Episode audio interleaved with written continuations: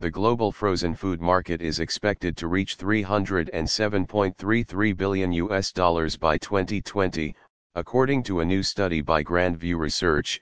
Incorporated consumer shift towards adoption of food requiring less time to prepare on account of their changing lifestyle is expected to remain a key driving factor for the global frozen food market. Frozen food provides convenience along with variety to the consumer which has also played an important role in development of frozen food market. Growth of meat industry particularly in BRIC nation on account of increasing population and disposable income level is also expected to drive the global frozen food market over the next six years. Presence of a large unorganized market in Asian countries is expected to remain challenge for existing market participants.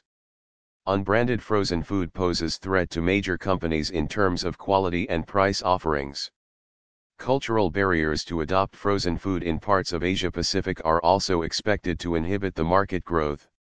Elderly population in Asia Pacific still prefer farm fresh food over frozen food and penetrate this market is expected to challenge for market participants.